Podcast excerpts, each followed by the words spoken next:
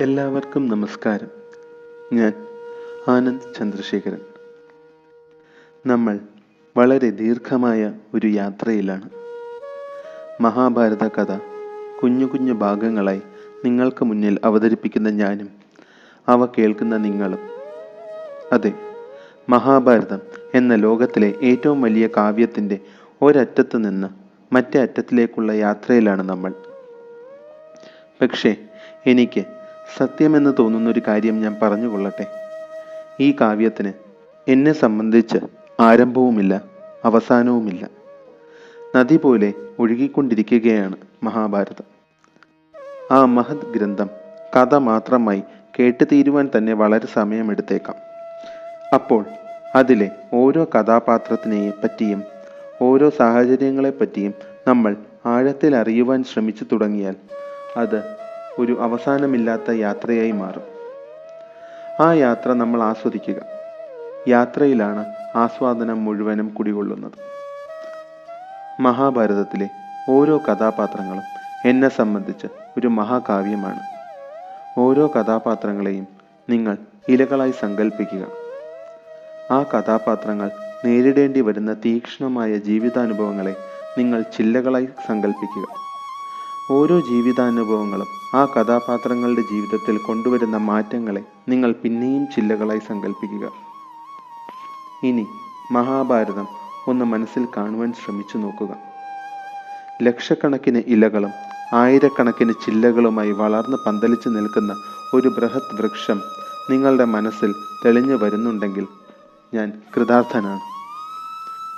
എന്തുകൊണ്ടാണ് ഈ വീഡിയോ ഞാൻ ചെയ്യുന്നത് എന്ന് ഇനി ഞാൻ പറയാം.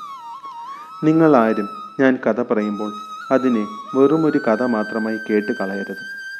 കാരണം ഓരോരുത്തരുടെയും മഹാഭാരതം ഓരോന്നാണ്. ഏതൊരു വ്യക്തിക്കും സ്വന്തം ഭാവനയ്ക്കനുസരിച്ച് മനോഹരമായ ശില്പം സൃഷ്ടിച്ചെടുക്കുവാൻ കഴിയുന്ന ഒരു മാന്ത്രിക ശിലയാണ് മഹാഭാരതം.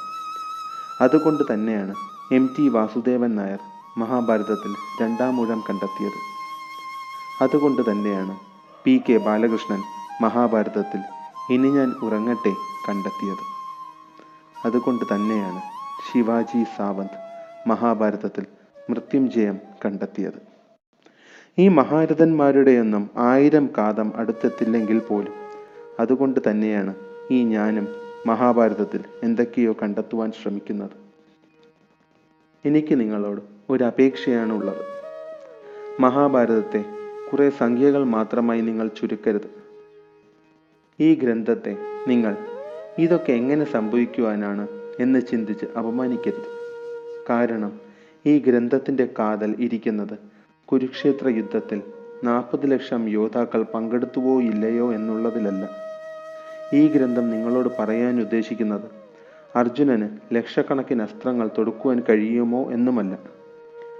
മറിച്ച് ഇതിന്റെയൊക്കെ അടിയിലൂടെ പതിയെ ഒഴുകിക്കൊണ്ടിരിക്കുന്ന മൂല്യങ്ങളുടെയും ധർമാധർമ്മങ്ങളുടെയും സത്യാസത്യങ്ങളുടെയും നേർത്ത മർമ്മരങ്ങളെ നമ്മളെക്കൊണ്ട് കേൾപ്പിക്കുവാനാണ് ഈ ഗ്രന്ഥം ശ്രമിക്കുന്നത്. ഇത് ഒരു കാവ്യമാണ്. കാവ്യഭംഗിക്ക് ആവശ്യമാവുന്ന രീതിയിൽ കവി സംഖ്യകൾ കൊണ്ട് ഉല്ലസിച്ചിട്ടുണ്ടാവാം. എത്രയോ മനുഷ്യർ എത്രയോ കാലങ്ങൾക്ക് മുമ്പ് ഒരു യുദ്ധം ചെയ്തു. എന്തിനു വേണ്ടി? എന്നിട്ടവർ എന്ത് നേടി? യുദ്ധം അവസാനിച്ചുവോ? ഇതൊക്കെയാണ് നമുക്ക് അറിയേണ്ടത് എന്ന് ഞാൻ വിശ്വസിക്കുന്നു. പണ്ഡിതന്മാർ എന്ന് സ്വയം വിശ്വസിക്കുന്ന കുറേ ആൾക്കാർ മഹാഭാരതം നടന്നിട്ടില്ലെന്ന് വാദിക്കുന്നു.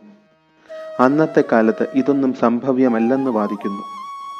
ഞാൻ നിങ്ങളുടെ എല്ലാ വാദങ്ങളും സമ്മതിച്ചു തരുന്നു. മഹാഭാരതം നടന്നിട്ടില്ല എന്ന് തന്നെ കരുതിക്കൊള്ളുക. പതിനെട്ട് അക്ഷൗഗണി പടകൾ യുദ്ധം ചെയ്തിട്ടില്ല എന്ന് കരുതിക്കൊള്ളുക. പക്ഷേ വ്യാസൻ പറയുവാൻ ഉദ്ദേശിച്ചത് ഇതൊന്നും തന്നെയല്ല. സ്വർണത്തിനായി കുഴിക്കുവാൻ തുടങ്ങിയിട്ട് ചെമ്പുകൊണ്ട് തൃപ്തിപ്പെടുന്നത് പോലത്തെ പ്രവൃത്തിയാണിത്. എന്റെ കേൾവിക്കാരോട് ഞാൻ പറയാൻ ഉദ്ദേശിക്കുന്നത് ഇതാണ്. സ്വർഗത്തിൽ നിന്നും ഐരാവതത്തിനെ ഭൂമിയിലേക്ക് കൊണ്ടുവരുന്നതിനായി അർജുനൻ അമ്പുകൾ കൊണ്ടൊരു പാലം ഭൂമിയിൽ നിന്ന് സ്വർഗത്തിലേക്ക് ഉണ്ടാക്കിയെന്നും അതിലൂടെ ഐരാവതം ഭൂമിയിലേക്ക് ഇറങ്ങി വന്നുവെന്നും വ്യാസമഹർഷി പറഞ്ഞാൽ അതിന്റെ വാക്കുകളിലെ യുക്തിയെ അല്ല നിങ്ങൾ കീറിമുറിച്ച് പരിശോധിക്കേണ്ടത്. കവി സ്വർണത്തെ സംബന്ധിച്ച് പറയുവാൻ ഉദ്ദേശിച്ച് അതിനെ അല്പം ആകർഷണീയമാക്കുവാൻ വേണ്ടി ചേർക്കുന്ന കാര്യങ്ങളിൽ തട്ട് വീണു പോകരുത് നമ്മൾ. ചെമ്പിന് വേണ്ടി വന്നവർ അല്ല നമ്മൾ.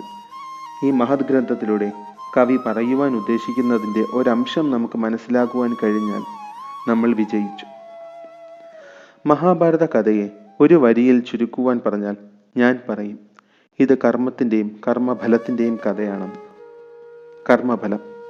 അത് ഈ ജന്മത്തിൽ അല്ലെങ്കിൽ അടുത്ത ജന്മത്തിൽ അനുഭവിച്ചേ മതിയാവുകയുള്ളൂ. എന്തായാലും നമുക്ക് യാത്ര തുടരാം.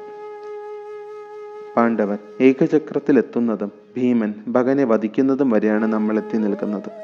വരും ഭാഗങ്ങളിലൂടെ നമുക്ക് ഈ യാത്ര തുടർന്നുകൊണ്ടേയിരിക്കാം. നിങ്ങളുടെ പിന്തുണയും പ്രോത്സാഹനവും തുടർന്നും ഞാൻ പ്രതീക്ഷിച്ചു കൊള്ളുന്നു നന്ദി.